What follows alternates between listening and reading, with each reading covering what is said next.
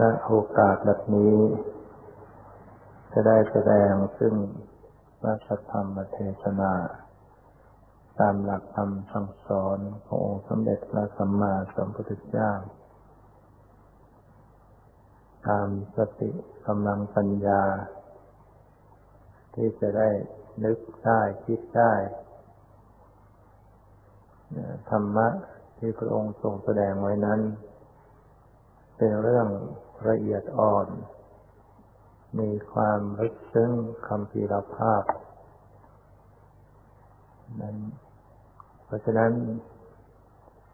การที่จะหยิบยกมาบรรยายนั้น ก็เป็นเรื่องที่ย่อมจะพูดไม่ละเอียดครบ ถูกต้องบริบูรณ์ เพราะสติปัญญาของผู้แสดงนั้น ก็มีอยู่จำกัด ก็มีอยู่เท่าที่มีอยู่แต่ธรรมะนั้นมีความละเอียดลึกซึ้งมาก ครั้งหนึ่งพระพุทธเจ้าจึงได้ตรัสกับพระภิกษุทั้งหลาย ในขณะที่พระองค์ได้หยิบใบไม้ขึ้นมากำมือหนึ่ง แล้วก็ตรัสถามภิกษุทั้งหลายว่าดูก่อนภิกษุทั้งหลาย ใบไม้ที่สถาคตกำอยู่นี้ กับใบไม้ที่อยู่ในป่านั้น อันไหนมากกว่ากัน พิสูจทั้งหลายก็กราบทูลว่า ข้าแต่พระองค์ผู้เจริญ ใบไม้ในป่านั้นมีมากกว่ามากพระเจ้าค่ะพระองค์ก็ทรงตรัสว่า เช่นเดียวกัน ธรรมะที่พระองค์ทรงตรัสรู้นั้น มีมากเหมือนใบไม้ที่อยู่ในป่า แต่ที่นำมาแสดงกับพวกเธอทั้งหลายนั้น เป็นเพียงส่วนน้อย เหมือนใบไม้ที่อยู่ในกำมือ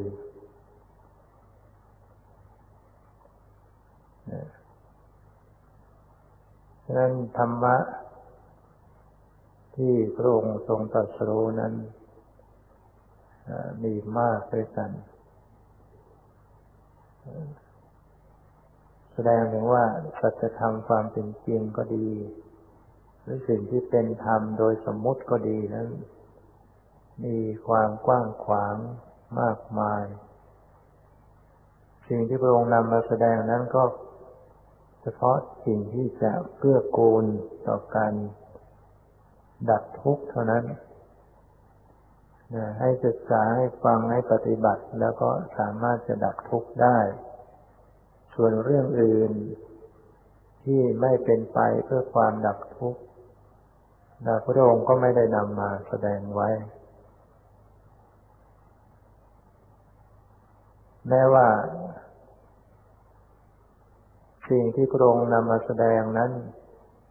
อุปมาเหมือนกับใบไม้ที่อยู่เพียงกำมือเดียว แต่สำหรับพวกเราในฐานะเป็นสาวก ก็มีความรู้สึกว่ามากมาก สติปัญญาของเราที่จะเข้าไปรู้ทั่วถึงในคำสอนที่พระองค์ทรงแสดงไว้ทั้งหมดนั้น ก็เป็นเรื่องที่ยากนะในพระไตรปิฎกแปดหมื่นสี่พันพระธรรมขันธ์หรือว่าแปดหมื่นสี่พันข้อ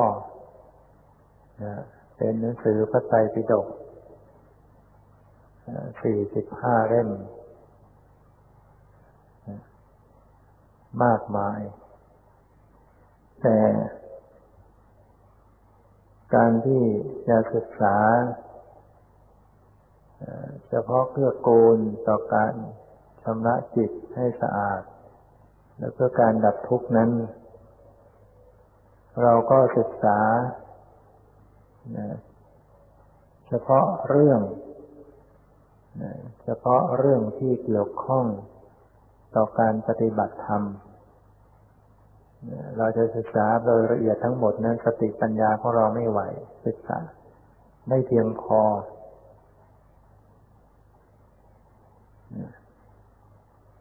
เราก็ศึกษาเฉพาะมาปฏิบัติเอามาปฏิบัติเท่านั้น แต่ถ้าว่าใครมีปัญญาพอ ก็พยายามศึกษากว้างขวางออกไป เพื่อเป็นประโยชน์เพื่อกูลต่อการแนะนำสั่งสอนผู้อื่น แล้วการที่จะเป็นผู้สอนผู้อื่นนั้น เราจะต้องมีความรู้กว้างขวางจะต้องรู้ทั่ว ที่จะสามารถโต้ตอบแก้ไข ข้อข้องใจตัดสิน ปัญหาอะไรต่างๆได้อย่างถูกต้องแต่สำหรับผู้ที่มีอายุ ผู้มีอายุมากขึ้น ไม่สามารถจะค้นฟ้าศึกษาให้ละเอียดทึกซึ้งกว้างขวางได้ เราก็ศึกษาสรุปเจาะเฉพาะเรื่องที่มาประพฤติปฏิบัติ อย่างเช่นว่าในประมัตธรรมทั้งสี่ ที่พระองค์ทรงแสดงไว้ คือจิตเจตสิกรูปนิพพาน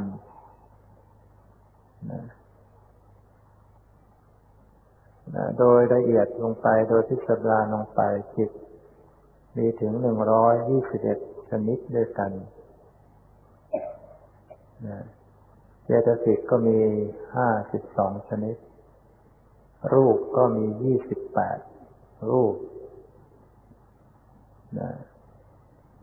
นิพพานก็แยกออกไป เป็นสองบ้าง เป็นสามอย่างบ้างถ้าหากว่าเรามีโอกาสที่จะศึกษาโดยละเอียดว่าจิตแต่ละชนิด แต่ละชนิดนั้นมีมีสภาพเป็นไปอย่างไร เราก็ศึกษาดู เจตสิกแต่ละชนิด มีลักษณะอย่างไรเราก็ศึกษารูปแต่ละรูป เป็นอย่างไร นิพพานท่านแสดงไว้ในแง่มุมต่าง ๆ อย่างไรเนี่ยเราก็ศึกษา แต่ถ้าเรามีกำลังสติปัญญาน้อยเวลาน้อย เราก็ศึกษาจำกัดลงมา ว่าจิตนั้นก็มีลักษณะอย่างเดียวคือ รู้อารมณ์เรียกว่าอารามณะอิชานนะรักนัง ลักษณะของจิตก็คือสภาพที่รู้อารมณ์ เราก็มาสังเกตพิจารณาดูว่า สภาพที่รู้อารมณ์เนี่ยมีอยู่จริงไหม ใช้สติ ปัญญา ใช้สติสัมปชัญญะมาอย่างรู้นะลงไปในจิต พิจารณาดูว่ามีจริงไหมลักษณะที่รับรู้อารมณ์ อย่างนี้ก็ก็ได้มีโอกาส ได้รู้ของจริง ได้พบของจริง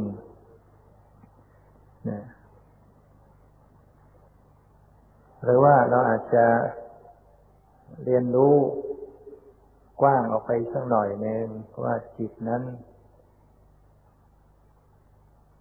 มันรับรู้อารมณ์นั้น ไปในทวารทั้งหกคือไปใน ทางเข้าออกเรียกว่าประตู ประตูตาประตูหู ประตูจมูกประตูลิ้นประตูกายประตูใจ มันก็กลายเป็นหกอย่างเขาเลยนะจิต จิตออกมาเป็นหกชนิดขึ้นมานะ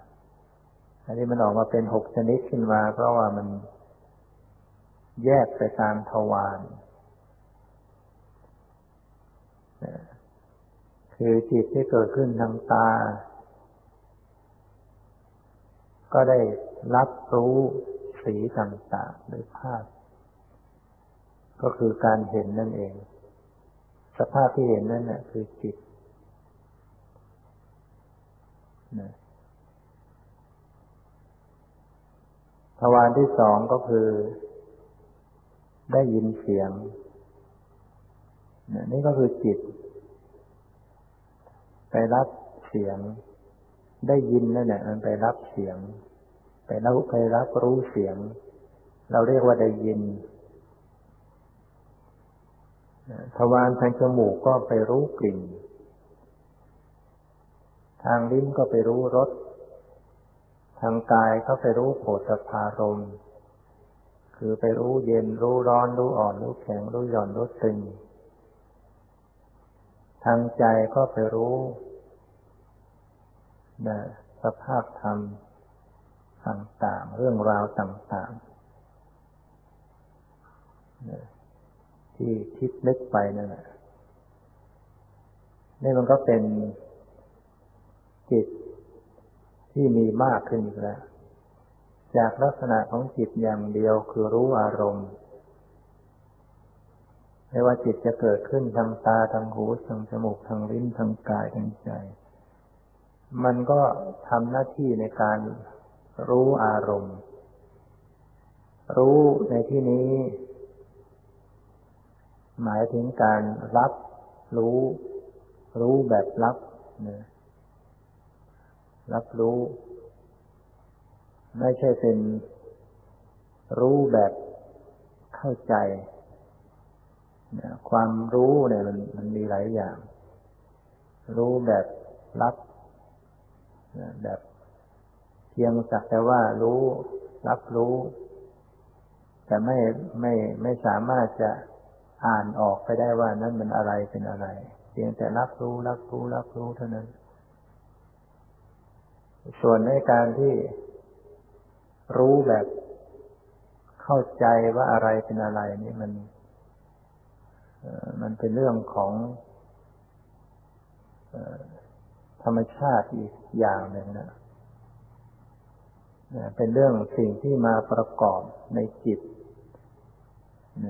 ประกอบในจิตที่จะให้เกิดการตรึกนึก เกิดความ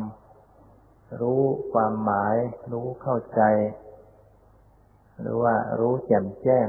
ขึ้นมาแต่โดยลักษณะของจิตที่เหมือนกันก็คือรู้อารมณ์ แบบรับรู้เท่านั้น เราฟังแค่นี้ มันก็เพื่อกูลต่อการปฏิบัติได้อย่างอย่างมากแล้วนะฟังแค่นี้ถ้าหากว่าเราเป็นผู้ที่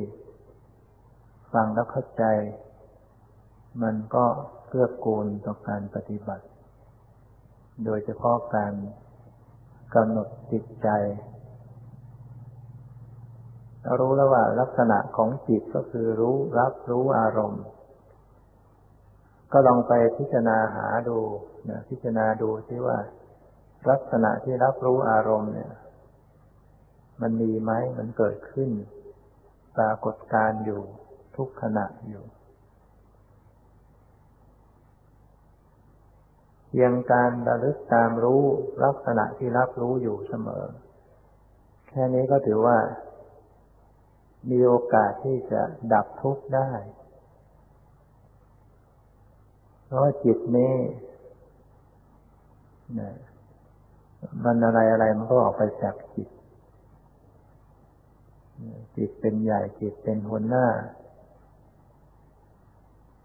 ถ้ามีสติสัญญาตามรู้เท่าทันจิตอยู่ได้ มันก็มันก็จะรู้อะไรทุกทุกอย่างได้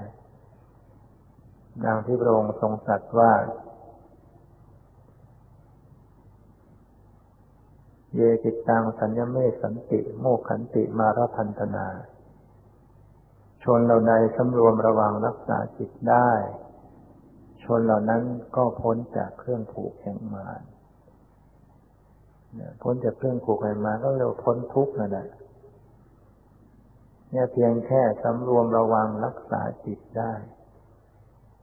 เมื่อบุคคลมีสติ มีปัญญา ตามรู้เท่าทันจิตอยู่เสมอ ก็เท่ากับควบคุมจิตได้ถ้าสติมันรู้ทันจิตอยู่เนี่ย มัน มันสามารถที่จะเกิดปัญญา เกิดความรู้ความเข้าใจในจิตว่าจิตมีลักษณะอย่างไร นอกจากจะมีลักษณะที่รับรู้อารมณ์ โดยวิเศษณลักษณะ แล้วก็ยังมีสามัญลักษณะ คืออานิจจังทุกขังนัตตาเราจะพบนอกจากจะพบลักษณะของจิตที่รับรู้อารมณ์แล้ว ก็จะพบว่าจิตนี้มีความเปลี่ยนแปลง แสดงลักษณะความไม่เที่ยง แสดงลักษณะความเป็นทุกข์ทนอยู่ในสภาพเดิมไม่ได้ แสดงลักษณะความเป็นอนัตตา คือไม่ใช่ตัวเราไม่ใช่ของเรา บังคับบัญชาไม่ได้ฉะนั้นเมื่อบุคคลมีสติตามรู้เท่าทันจิต ก็เกิดความรู้แจ้ง เกิดปัญญาขึ้นได้ เกิดวิปัสสนาญาณขึ้นได้ เห็นจิตนั้นไม่เที่ยงเห็นจิตเป็นทุกข์เห็นจิตเป็นอนัตตา ก็เป็นวิปัสสนาญาณที่จะสามารถทำให้นะคลายจากความยึดมั่นถือมั่น ที่เคยยึดว่าจิตเป็นเรา เราเห็นเราได้ยินเรารู้กลิ่น เรารู้รสเรารู้สัมผัส เราคิดนึก ก็ถูกละถูกลบออกไป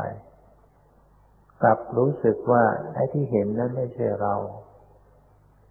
ได้ยินก็ไม่ใช่เรา รู้กลิ่นก็ไม่ใช่เรา รู้รสก็ไม่ใช่เรา คิดนึกก็ไม่ใช่เรา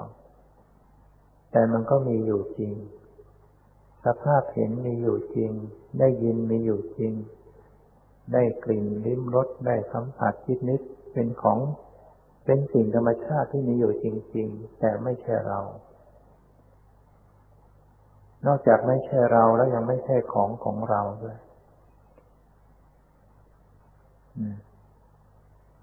นั่นไม่ใช่เราไม่ใช่ของของเราแล้วเป็น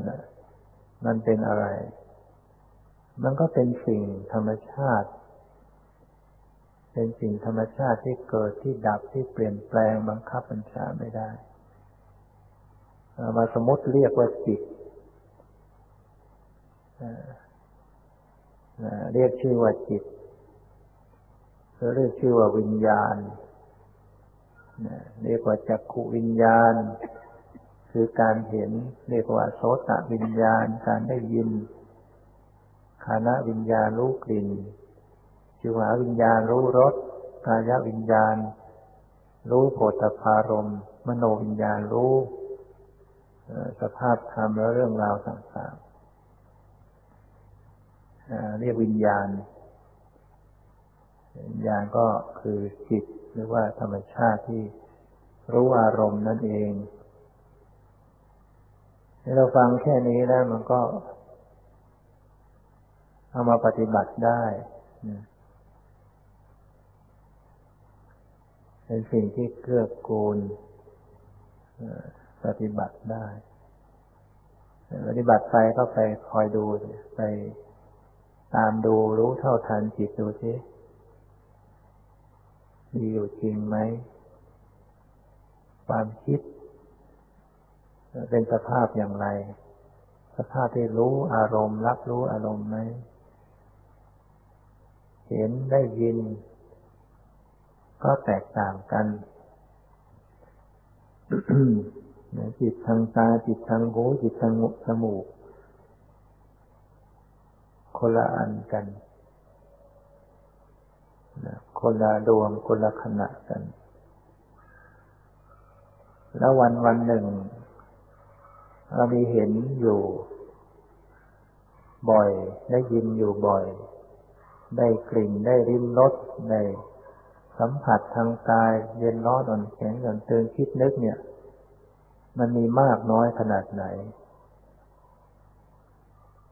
แม้แต่ขณะนี้ เห็นก็มี ได้ยินก็มี ได้รู้สึกสัมผัสทางกายแข็งตึงหย่อน เย็นร้อนก็มี คิดนึกก็มี มันมาก มันมีมาก นั่นก็หมายถึงว่า มันเกิด ดับ เกิดดับ เกิดดับยุมทุกระยะทุกขณะเลย เดี๋ยวเห็นเดี๋ยวได้ยินเดี๋ยวรู้กลิ่นรู้รสรู้สัมผัสคิดนึกเนี่ย มันมากดังนั้นมันเป็นสิ่งที่มีอยู่แล้ว เป็นสิ่งที่สิ่งที่เราจะกำหนดรู้สิ่งที่จะพิจารณาเนี่ย ซึ่งเป็นของจริงเนี่ย คือจิตเนี่ย มันมีอยู่ให้ดูอยู่ตลอดเวลา การปฏิบัติจริงไม่ต้องไปไปที่ไหน ไม่ใช่ไปดูอะไรที่ไหน ตามดูรู้เท่าทันจิต ที่เห็นที่ได้ยินรู้กลิ่นรู้รสคิดนึกสัมผัสกายทางกาย ก็เท่ากับว่า เป็นผู้มีสติสำรวมระวังเท่าทันจิตอยู่เสมอ เป็นทางแห่งความดับทุกข์ได้เราจะพบว่าขณะเห็น กับขณะได้ยิน ขณะคิดนึก เกิดขึ้นไม่พร้อมกัน ถ้าไม่เป็นผู้เจริญสติที่ไม่มีสติละเอียดพอ ก็ไม่เห็น ไม่เห็นว่ามันต่างขณะกลับเห็นว่ามันพร้อมกัน เห็นกับได้ยินคิดนึกเนี่ย ดูว่ามันพร้อมกัน สัมผัสเย็นร้อนคิดนึกเห็นได้ยินมันรู้สึกมันพร้อมกัน เนื่องจากว่ามันมันมีเกิดดับถี่มากเร็วมาก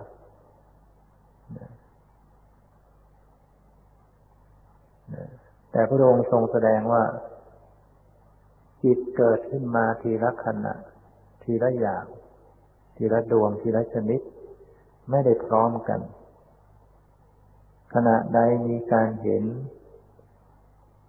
ขณะนั้นจะไม่มีจิตทางอื่นเกิดขึ้นเลย จิตทางหูทางจมูกทางลิ้นทางกายทางใจจะไม่เกิดขึ้นในขณะที่กำลังเห็นเพราะมันเกิดได้ทีละขณะ มันจะซ้อนกันไม่ได้ในขณะเดียวกัน ขณะใดได้ยิน ขณะนั้นจะต้องไม่มีการเห็น จะต้องไม่มีการรู้กลิ่นรู้รสรู้สัมผัสคิดนึก ขณะใดที่กำลังคิดนึก ขณะนั้นจะต้องไม่มีการเห็น จะต้องไม่ได้ยิน จะต้องไม่รู้กลิ่นรู้รสรู้สัมผัส ขณะใดที่กำลังไปรู้สึกสัมผัสเย็น ขณะนั้นก็จะไม่รู้สึกเห็น ได้ยินคิดนึกนะในความเป็นจริงมันเป็นอย่างนั้น แต่มันไวเห็นได้ยินคิดนึกสัมผัสเย็นร้อน มันเกิดติดติดติดติดกันไปหมด แล้วก็เกิดซ้ำซ้ำซ้อนๆกัน ไวมาก เมื่อเห็นมันเมื่อไม่เห็นความเกิดดับสลับสับเปลี่ยน มันก็เลยเห็นเป็นของเที่ยงนะนิจจสัญญา มันก็เกิดขึ้น จำว่าเที่ยงสำคัญว่าเที่ยง เมื่อเห็นเที่ยงมันก็เห็นเป็นตัวตน มันก็มีความรู้สึกเป็นเป็นเราเป็นของเรา ความยึดถือไว้ก็เกิดขึ้นฉะนั้นเพียงแค่มีสติปัญญาที่คม ไวเข้าไป ทันต่อจิตที่มันเกิดดับแต่ละขณะ ได้บ้าง แม้จะไม่ทันทุกขณะทุกขณะจริง ๆก็ตาม ก็จะพบความไม่พร้อมกัน จะพบว่าขณะเห็นขณะเห็นดับไปแล้ว ขณะความคิดนึกจึงเกิดขึ้น ความคิดนึก หมด ได้ยินจึงเกิดขึ้นอะไรอย่างนี้เป็นต้นนะก็นี้ก็พูดว่าคือมันแหมนะมันต้องหมดอันหนึ่งแล้ว อันอีกอันหนึ่งจึงเกิดขึ้นอันหนึ่งจะเกิดขึ้นมาได้เนี่ยน้ำเก่าจะต้องหมดไปก่อนนึกเกิดมีหลังนะอีกนะอะไรอย่างนี้ในขณะตรงนี้อันใหม่คือไปเห็นได้ยินก็ตาม อันอื่นก็ไม่มีในขณะนั้น เมื่อมันเมื่อเห็นอย่างนี้ ก็จะพบธรรมชาติที่เกิดดับ จะพบจิตนี้มีความเกิดดับ จะพบว่าการเห็นนั้นดับ การได้ยินดับ การรู้กลิ่นดับ การรู้รสดับ การรู้สัมผัส เย็นดับ รู้ร้อน รู้อ่อน รู้แข็ง รู้หย่อน รู้ตึงดับหมด คิดนึกก็ดับ คิดแล้วก็ดับคิดแล้วก็ดับถ้าเห็นความเกิดดับอย่างนี้ อยู่เสมอละเอียดมากนะปัญญาก็เกิดขึ้นนะโดยที่ไม่ต้องไป ไปสร้างอะไร ไม่ต้องไปไปไปบังคับให้ปัญญามันเกิด หรือไม่ต้องไปนึกคิด ให้ปัญญามันเกิด มันย่อมจะเกิดขึ้นได้เอง เพราะเมื่อเห็นความเกิดดับเกิดดับอยู่ อันนั้นหมดไปนี่เกิดหมดไป ปัญญาที่ว่าคือความรู้ว่าไม่เที่ยง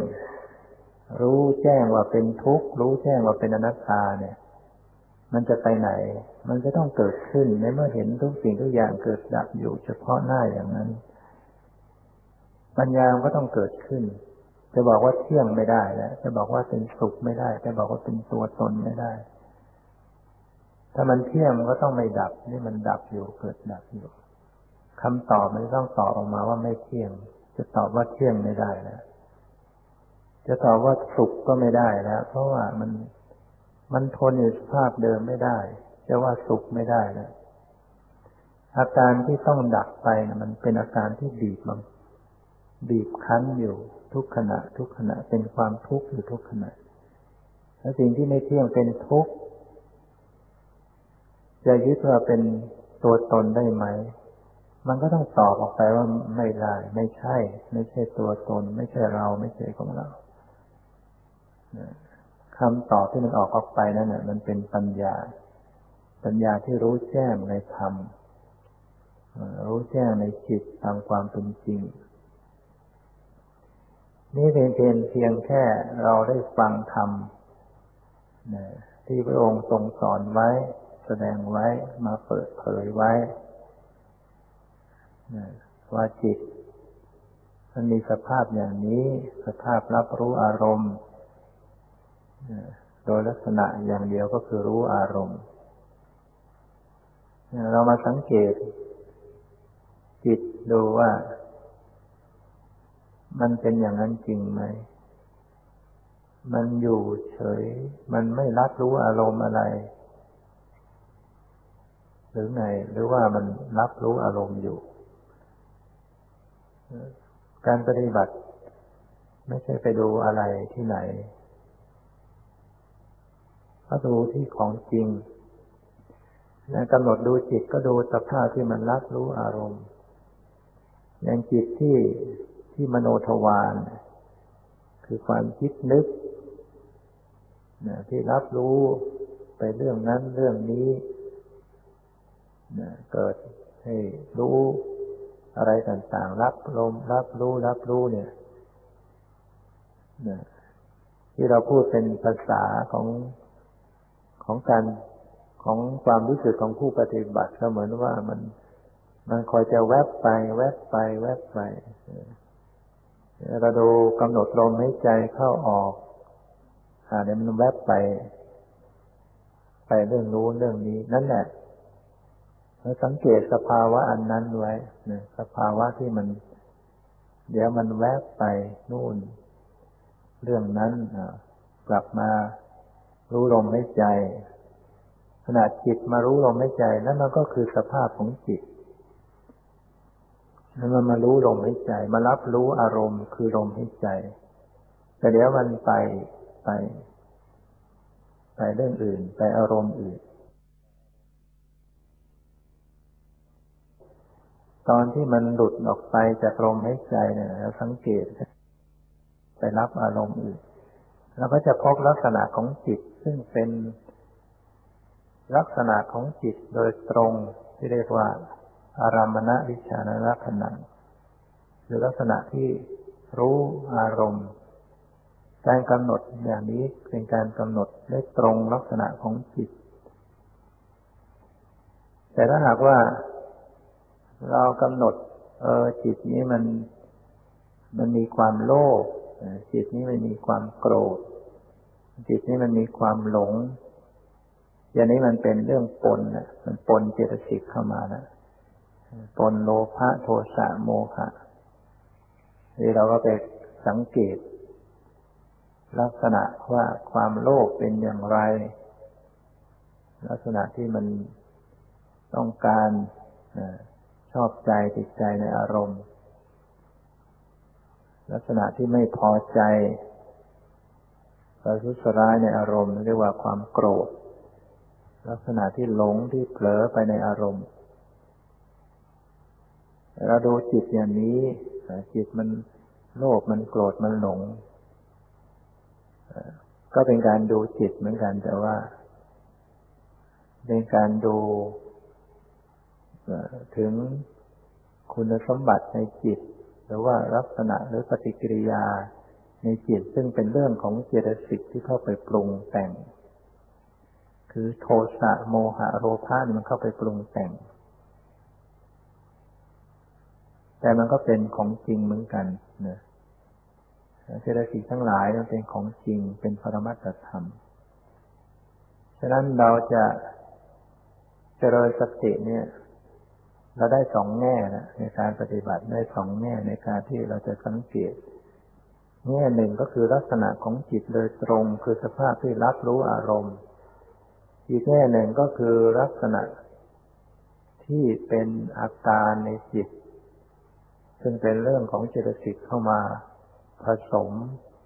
แสดงลักษณะของเจตสิกนั้นออกมา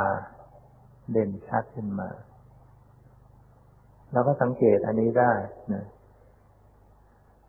แล้วคือสังเกตลักษณะที่รู้อารมณ์ กับสังเกตลักษณะ อาการความรู้สึกในจิต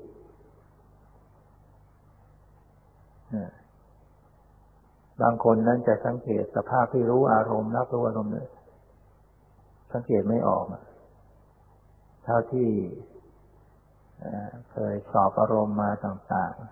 ๆ ส่วนมากจะน้อยคนที่จะ ที่จะสามารถเข้าใจกำหนดลักษณะของจิตโดยตรงได้ คือสภาพที่รับรู้อารมณ์ รับรู้บางคนนั่งหลาย ๆ คนกำหนดไม่ได้กำหนดไม่ถูก ก็ไม่รู้จะ จะสอนให้เกินไปกว่านี้ได้อย่างไร ก็คงจะสอนบอกกันได้ เพียงเท่านี้ตามสติปัญญา แต่ก็ ก็ยังเกื้อกูล ต่อผู้ปฏิบัติ ว่าถ้าหากว่ากำหนดลักษณะของจิตโดยตรงไม่ออก ก็ให้กำหนดอาการเออความรู้สึกในจิต อันนี้รู้สึกว่าผู้ปฏิบัติจะ จะกำหนดได้เอาให้กำหนดดูซิว่า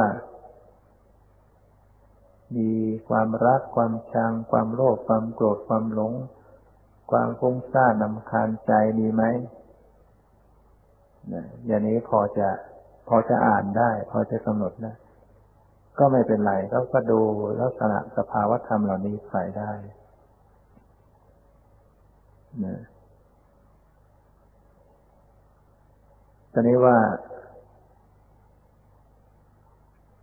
ถ้ามันละเอียดลงไปแล้ว เนี่ย บางทีมันก็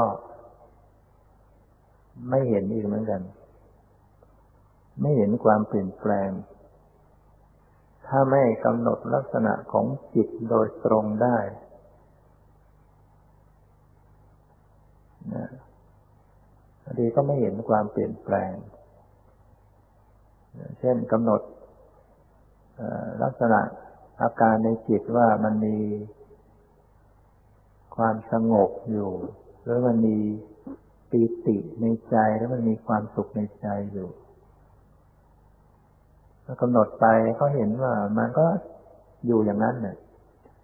ใจมันสบายก็สบายอย่างนั้น มันสงบก็สงบอย่างนั้น มัน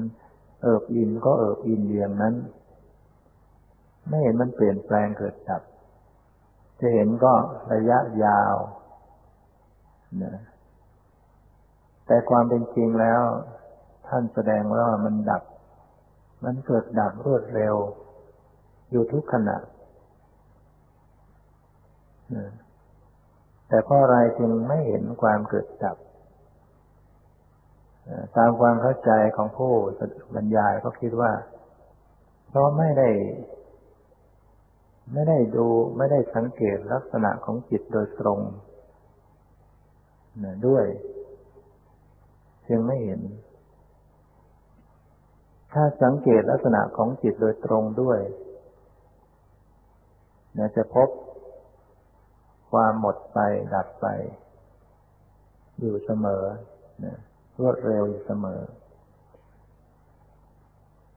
การที่กำหนด สภาพที่รู้อารมณ์ที่เป็นลักษณะของจิตโดยตรงนั้น มันก็จะทำให้ รู้นะรู้ย้อน รู้ละเอียดเข้ามา ถึงสภาพผู้รู้เรียกว่าผู้รู้นั่นแหละมันก็คือจิตนั่นแหละหรือว่าสตินะซึ่งเกิดร่วมกับจิต ในขณะที่เจริญสติอยู่ สติไปกำหนด ดูลมหายใจ ไปกำหนดจิต ไปกำหนดสภาพที่ปรุงแต่งในจิต แต่ว่าไม่ได้กำหนดตัวมันเองเลยนะคือที่จะเกิดการย้อนรู้ ไม่ได้มีการที่จะรู้กลับรู้ตัวมันเอง ถ้ามันกลับรู้ตัวมันเองอยู่เสมอเนี่ย มันจะเห็นความหมดไปสิ้นไปทันที เห็นแต่มีแต่หมดไปหมดไป ถ้าไม่มีการที่จะเกิดฉุกกลับรู้ตัวมันเองอยู่เสมอแล้ว มันก็จะสำคัญมั่นหมาย ว่าเป็นเรารู้อยู่นั่นแหละ เกิดสำคัญมั่นหมายตัวสตินั่นว่าเป็นเรา เรากำลังระลึกรู้ เรากำลังสงบ เรากำลัง พิจารณาอยู่ แต่ถ้าเกิดมีการระลึก ย้อนรู้เข้ามาที่ผู้รู้ ก็พบว่าผู้รู้นั้นก็ดับไป สักแต่ว่า รู้แล้วก็ดับไปเรียกว่าสักแต่ว่าเนี่ย ให้ให้สภาวะสักแต่ว่าเนี่ยมันจะเกิดขึ้น หมายถึงว่า มันเป็นเพียงแต่สภาพธรรมชนิดหนึ่ง เป็นสภาพธรรมแต่ละชนิด แต่ละชนิดที่มันเกิดขึ้น มันไม่ใช่เรา มันไม่ใช่ของเรา ความรู้สึกก่อนๆว่ามันเรา เรากำลังกำหนด เรากำลังปฏิบัติ แต่เมื่อเกิดสติย้อนรู้ตัวมันเอง ก็พบว่ามันก็หายไป มันก็ดับไป ไม่มีแก่นสารแห่งความเป็นตัวตน ก็สักแต่ว่าธรรมชาติที่ระลึกเท่านั้นเอง ธรรมชาติที่เข้าไปรู้เท่านั้นเอง ไม่ใช่เรา ไม่ใช่ของเรานะฉะนั้นถ้าหากว่าการฟัง ธรรมะ เราก็จับประเด็นเหล่านี้ได้ มันก็เพียงพอต่อการที่จะประพฤติปฏิบัติในการจะกำหนด ดูสภาวะธรรม โดยเฉพาะในส่วนของนามธรรมคือจิตใจ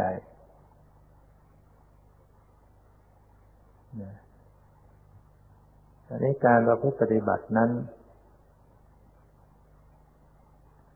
นอกจากจะรู้ที่นามธรรม คือจิตและเจตสิกที่เกิดร่วมกับกันแล้วนั้น ท่านก็แสดงถึงส่วนของรูปธรรมไว้ด้วย ซึ่งก็เป็นปรมัตธรรมเป็นของจริงเหมือนกัน ที่จะให้ผู้ปฏิบัติได้ศึกษาพิจารณา รูป ที่ปรากฏ ก็คือส่วนของสรีระร่างกายนี่แหละ ส่วนของสรีระร่างกาย แล้วก็ส่วนที่มา มาปรากฏมากระทบ ทางตาทางหูทางจมูกทางลิ้นทางกาย ส่วนที่เป็น เครื่องรับ เครื่อง รับกระทบก็เป็นรูปเหมือนกัน คือตาก็เป็นรูป หูก็เป็นรูป จมูกก็เป็นรูป ลิ้น ประสาทกายทั้งหมดเป็นรูป เป็น เป็นที่รับ เป็นรูปที่รับกันมากระทบของรูปภายนอก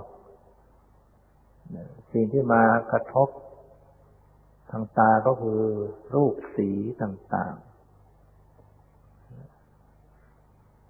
แล้วก็ทางหูก็เสียงต่างๆ นี่ก็เป็นรูป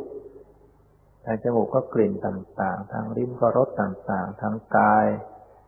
ก็เรียกว่าโผฏฐารมคือเย็นร้อนอ่อนแข็งอ่อนตึง นี่ก็มากระทบทางกาย มันเป็นรูปภายนอกที่มากระทบ ส่วนที่เป็นรูปอยู่ภายในเนี่ยมันก็คอยรับกระทบ ตาก็คอยรับกระทบกับ สี หูก็รับกระทบกับเสียง จมูกก็กระทบกับกลิ่น ลิ้นก็กระทบกับรส กายก็กระทบกับกฏพารมคือกระทบเย็น กระทบร้อนอ่อนแข็งหย่อนตึงนั่นก็เป็นรูป รูปภายนอก รูปภายในกระทบกันอยู่ ก็ให้เจริญสติกำหนดพิจารณาดู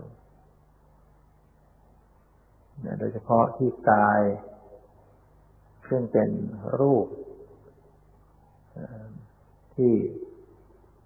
มันเป็นรูปหยาบ มันเป็นรูปใหญ่ที่มากระทบ คือดิน ไฟ ลมที่มากระทบกายเนี่ย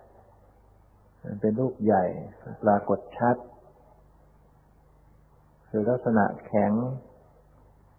และอ่อนเนี่ย ร้อนเย็น ตึงหย่อน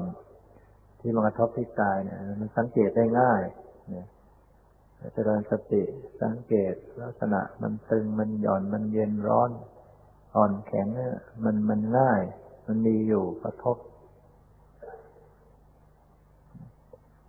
นั่นหากว่าการปฏิบัติ ยังไม่สามารถที่จะ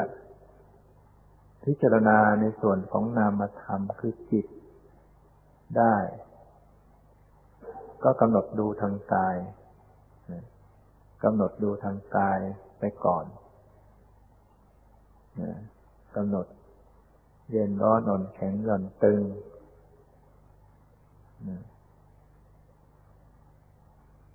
หรือว่า ถ้ากำหนดลักษณะของรูปยังไม่ออก เพราะว่า จิตยัง ยังไม่ค่อยอยู่กับกายนี้ ไม่ค่อยมีจิตไม่ตั้งมั่นนะจิตยังเลื่อนลอยหลงไหลแล้วเลือนไปฟุ้งไปอันนี้ก็ต้องอาศัยสมาธินะต้องปลูกฝังสมาธิให้เกิดขึ้น สมาธิจะเกิดขึ้นได้ง่าย หรือว่าสมาธิจะเกิดขึ้น ได้ดีได้มากก็คือต้องอาศัยบัญญัติ บัญญัติอารมณ์หรือสิ่งสมมุติ เอามาเป็นเครื่องกำหนดรู้แล้วบุคคลที่ปัญญาที่จะไปกำหนดถึงปรมัตถธรรมจริง ๆ ไม่ได้ ก็ต้องทำสมาธิโดยการเพ่งบัญญัติอารมณ์ไปก่อน เช่นการเพ่งลมหายใจ การบริกรรมในคำพูดในใจ เช่นบริกรรมว่าพุทโธหรือธรรมโมสังโฆ แล้วก็นึกรู้ลมหายใจ ว่ามันหายใจยาวหายใจสั้น ซึ่งเป็นความหมายซึ่งเป็นบัญญัติอารมณ์ การรู้ว่ายาวว่าสั้นว่าหยาบว่าละเอียด ว่าเข้าว่าออก เป็นบัญญัติอารมณ์ เป็นอารมณ์ที่เป็นกรรมฐาน ให้เกิดสมาธิได้ได้มากได้ง่ายได้ดีกว่าะนั้นเมื่อจิตรู้ตัวว่าจิตใจไม่ค่อยอยู่ ก็ต้องเอาบัญญัติมาก่อนมาใช้เพ่งลมหายใจเข้าออก ที่จริงลมหายใจเป็นปรมัตลมหายใจเนี่ยเป็นรูปธรรม ลมที่เข้าไป ลมที่ออกมาเป็นปรมัตฉะนั้นมันจึงให้เกิดสภาวะธรรม เช่นว่า หายใจเข้ากระทบจะรู้สึกเย็น หายใจออกกระทบรู้สึกร้อนความเย็นความร้อนมันก็เป็นธาตุไฟนั่นก็เป็นปรมัตธรรม ถ้ากำหนดลมหายใจเข้าไปสังเกต การสัมผัสกระทบและสังเกตความเย็นความร้อนนี้ก็เป็น มันก็เป็นการกำหนดปรมัตธรรม เป็นสายของวิปัสสนาได้กำหนดดูความหมายว่าลมมันยาวมันสั้น มันหยาบมันละเอียดมันเข้าแค่ไหนออกแค่ไหนอะไรนี้ก็เป็นเป็นสมถะให้เกิดความสงบดังนั้นทำสมถะให้เกิดความสงบแล้วจึง มาเป็นวิปัสสนาก็ได้ พอสงบดีก็กำหนดมาสู่ปรมัตกำหนดความรู้สึกของลมที่กระทบ เย็นร้อนหรือกำหนดมาที่จิตใจ ซึ่งขณะนั้นมีเวทนาเกิดขึ้นเป็นสุขเวทนาหรือเป็นสมนัสเวทนา เช่นเกิดปีติเกิดสุขสบายในจิต กำหนดมาที่เวทนาในจิต หรือกำหนดลักษณะของจิตโดยตรง หรือกำหนดอาการในจิตต่างๆกำหนดสภาพธรรมในจิต มันก็เป็นเวทนานุปัสนาจิตตานุปัสนาธรรมานุปัสนาสติปัฏฐาน ส่วนลมหายใจนั้นเป็นข้อกายานุปัสนาสติปัฏฐานกำหนดมาอย่างนี้มันก็ครอบคลุมในสติปัฏฐานนั้นสิ แล้วเป็นวิปัสสนาแล้วก็ดำเนินไป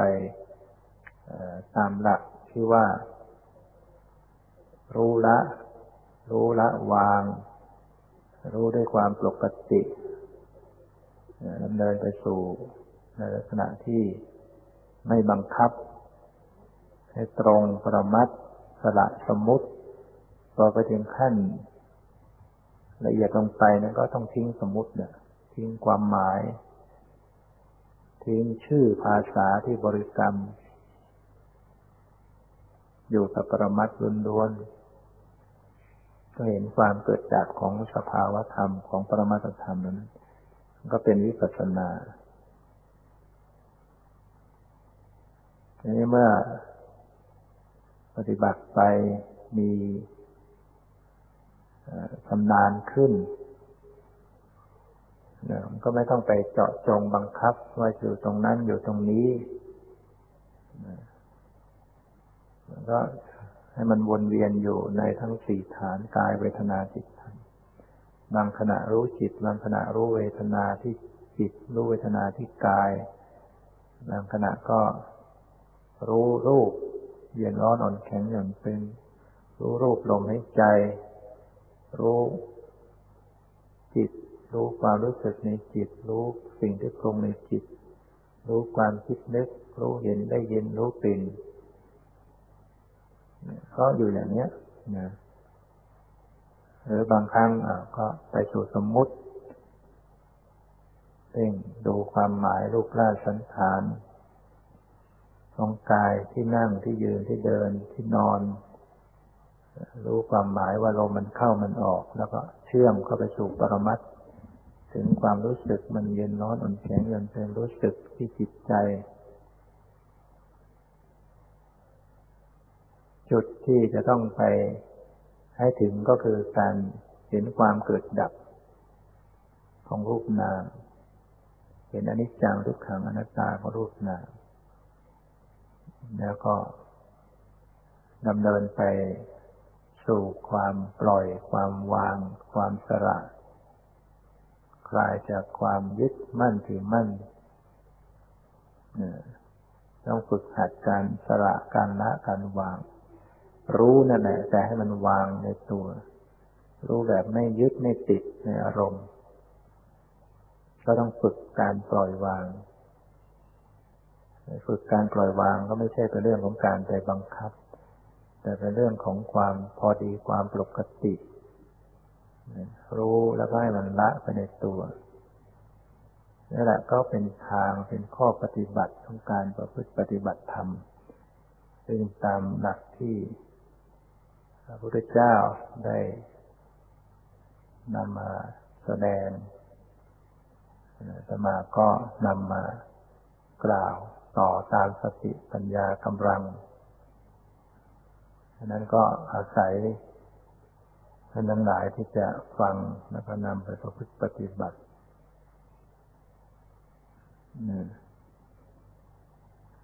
ก็ต้องพิสูจน์ด้วยตัวเราเอง